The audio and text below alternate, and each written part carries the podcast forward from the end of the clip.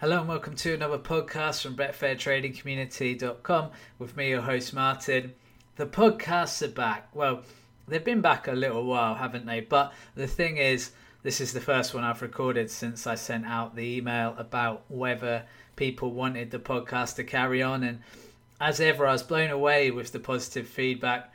Um, so many of you really enjoying the podcast and getting so much from them. Um, and that's good. It's good to know that and uh, it just means that we can keep making them and keep making good ones. Because what re- what really good thing came out of that email that's really badly worded wasn't it? One really good thing that came out of that email was I actually got a few suggestions for future podcasts. Now guys you've always got this ability to do this. Please email me or message me on the forum or whatever and let me know what topics you want covered. If you let me know the topics, the chances are I will do that because not many of you guys suggest topics to me. Um, I think part of the reason is a lot of you think I get probably bombarded with ideas for these things, but that's not the case. Um, but also, I know that obviously you guys like to just listen and see what I come up with, which is obviously what most of um, the podcasts are. But it is still really good for you guys to give your topics and opinions because there might be stuff I miss or stuff I don't think about, or just stuff that's second nature to me that I don't think to say, okay, they need to be informed about this. And three of these things, well, two of these things at least, actually are um, that I'm going to talk about in the next three podcasts. But I'm going to start with the first topic today, which is strategies that conflict. Okay. So let's say you've got multiple strategies, you've tested them, they're profitable, and you're now trading them but you find that sometimes selections conflict. So you've got an over 2.5 goals strategy that suggests this week you should back over 2.5 goals in Manchester United versus Liverpool. But on the reverse side of that, you've got an under 2.5 goals strategy that's been doing well that suggests backing under 2.5 goals on Manchester and Liverpool as well, Manchester United and Liverpool as well. So you've got a conflict of interest there. What do you do in that situation? Well, I think the first thing you've got to think about is, you know, are both of these strategies profitable? Now, I've suggested that in this scenario they are. And it is possible that profitable strategies will show opposite selections now and then because one match does not make a strategy profitable. So we know that one of these strategies is going to lose this trade. It can't be both over 2.5 and under 2.5. But we also know that both of these strategies are profitable. Now, if one of the strategies wasn't profitable and the other one was, then just go with the hot hand. Go with the strategy that's profitable when you're making your decision. But in this case, where you've got a situation where both strategies are profitable, then the sensible thing is just to not trade the match. Because essentially, what's going to happen is it's going to cancel itself out. So, when I get a scenario like this where it's a direct conflict, I will usually just cancel it out if both strategies are good ones. Because, you know, I'm not trying to make these strategies compete against each other. What I want is multiple strategies in a portfolio for trading that I can go, well, I've got five to ten profitable strategies. These are the ones I follow, and therefore, this is how I'm going to follow them. In this scenario, you know, try and think of it as your strategies are cooperating together, they're working together. You know, it's like you're not, it's not a competitive game we're playing here. We're not pitting one strategy against another. They're cooperating together in your portfolio. You know they're they're part of your investment portfolio. And the idea is that they cooperate together and they both make money in their own way. And that's how you make a bigger profit in the long run. And also how you reduce risk and variance because you're putting money into multiple profitable strategies rather than just you know ride or die on one strategy. So that's kind of how i deal with that that particular conflict However, there's another conflict that comes up that actually, for me, comes up a lot of the time. And that is when a strategy or strategies are suggesting to trade the same match, but trading different markets and not opposite sides of markets, but more things like I'll have an over 1.5 goal strategy that says I should back over 1.5. And I've got an over 2.5 that says the same thing. Over 3.5 says same thing. Over 4.5 says same thing.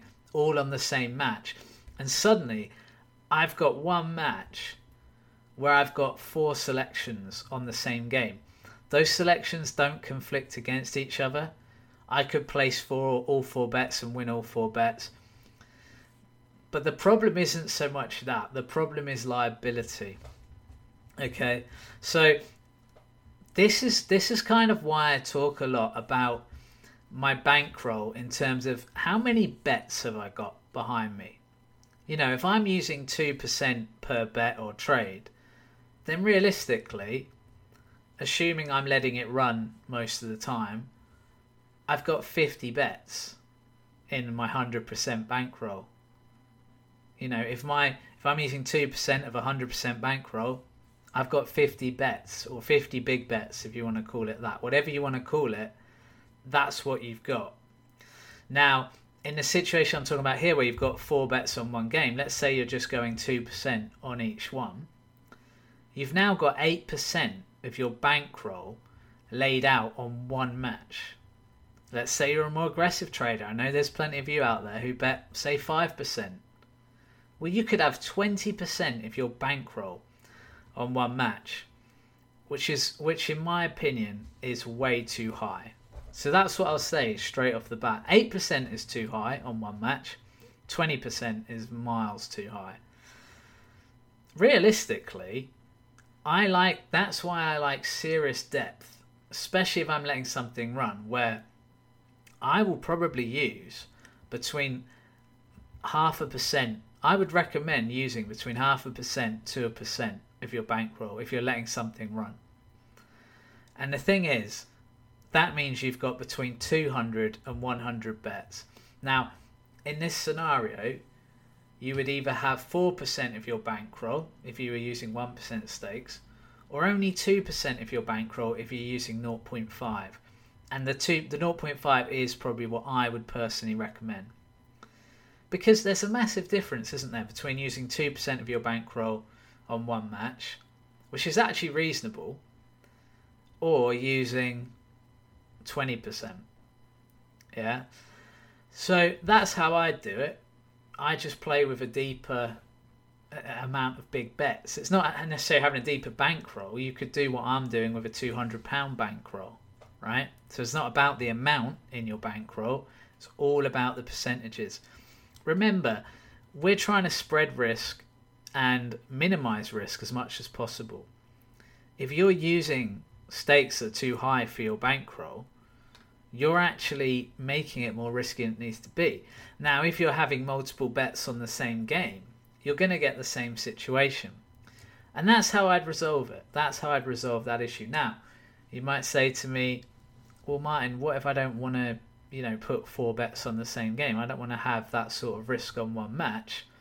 Then I'd say it's a difficult one because in theory, statistically, you should go with it. You should go with the bets because you your strategies and this, you know, in all these scenarios, we're assuming you've tested your strategies and they're profitable.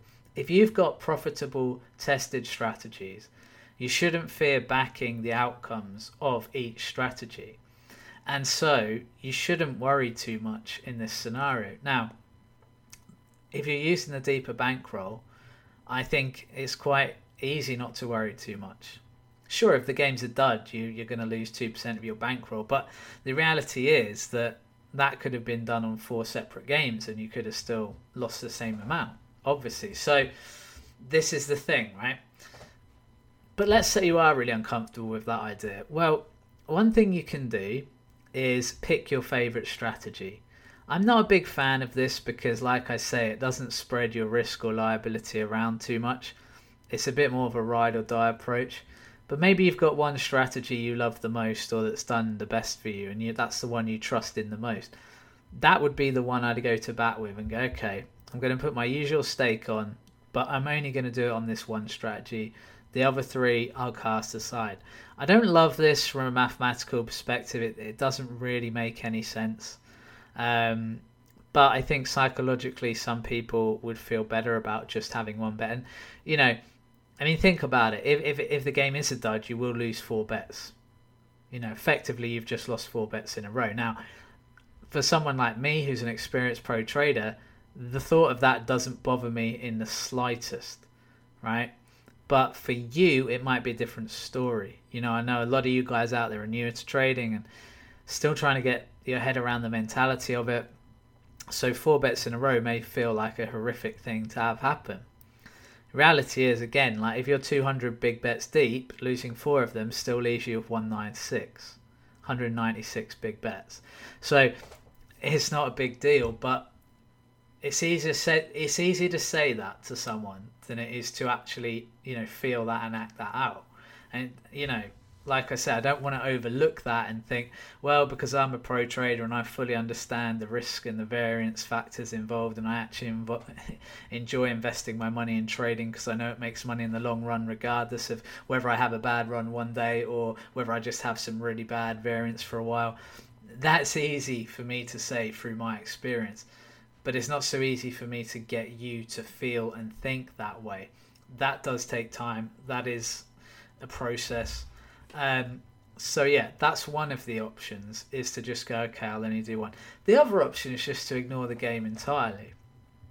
Now again, I don't like this from a mathematical perspective, but if you're one of these people who will just get wound up if you pick one market and it loses, but the other three win. I mean, let's say you pick the over 4.5 goals market in this scenario. You could have had bets on 3.5, 2.5, and 1.5 goals, but you've decided no, I only want to do one and I'm going to go for over 4.5 goals. The game finishes 2 2. You're probably going to feel pretty sick, right? Because you've just let three bets go and the one you did back has lost. So in this scenario, I think psychologically, um,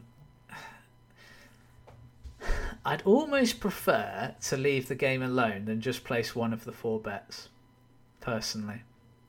I'd almost prefer that because then you're not trying to second guess yourself. But I would say just be deep enough with your bankroll and have the ability to place all of those bets. You know, when you get strategies that conflict, that can be the best option. Now, let's say you're trading horse racing. I know I'm always, nearly always coming at it from perspective of football when I talk on here. Um, but let's look at horse racing because fine, this is a final thing I'm going to discuss here there's a lot of strategy conflicts in horse racing, and the conflict is the conflict is simply this: you will get a lot of races in a lot of your strategies where there's multiple horses that meet your criteria. Let's say it's a lay strategy, you might get three or four horses you're supposed to lay. Let's say it's a back strategy, you might get three or four horses you're supposed to back. What do you do in this situation? Because this isn't just simply, oh, well, you can back over 2.5, 3.5, 4.5. No, this is the same market. Who's going to win the race in the horse racing? Obviously, if you back four horses, you're limiting the amount you can win because you're going to lose three of those bets. The one you win will probably, you know, make you enough money. And again, if all the horses aren't above you know what 4.0 in this scenario then it's going to be an absolute waste of money anyway because you might get a horse that wins and break even or lose money if you've got more selections than that so that's a scenario where again odds will come into play if you're backing four horses in a race you probably want the odds to be pretty high on each of them the same with three when there's two it doesn't have to be so high um, but you're probably going to want the odds to be above 3.0. Well, definitely above 3.0 on both, I'd imagine, in that scenario. Um, my general feeling is that if the race has more than two that qualify, I just ignore it. I ran some tests with this and it seemed to work better on my strategies. Now, the beauty of the horse racing software is that we can actually test this principle. So we don't have to try and second guess ourselves. We can actually work it out. All you have to do is run your strategy with no limit of horses in the race, see what the result is. Then run your strategy with limiting it to only one qualifier per race and seeing what the results are. Which strategy has the better return of interest? Which strategy made the most money? Which strategy would work the best? Well, the results will tell you. When you run the back test, you will get the results and it will tell you. I mean, the, the, the software is just a godsend, isn't it? Because of things like this, where I'm not having to second guess myself. Well, should I do more than one horse in this race? Well, let's find out. Type, type, type, enter, bash, bish, bash, bosh, result. I found out the answer. And it's not an answer I need to debate with myself or philosophically think about. It's a statistical answer that will be given to me instantly. Absolutely love it. It's actually a big problem that's been solved. Um, you know, in horse racing, that's been a problem for many years, and it's finally been solved. Anyway, guys, hope you've enjoyed this podcast. If you do get any strategy conflicts you're not sure about, I think I've covered most of them, but if you get any that you're not sure about, just message me and I'll help you. I hope you have a great week, and most importantly, I hope you make some money trading on Betfair.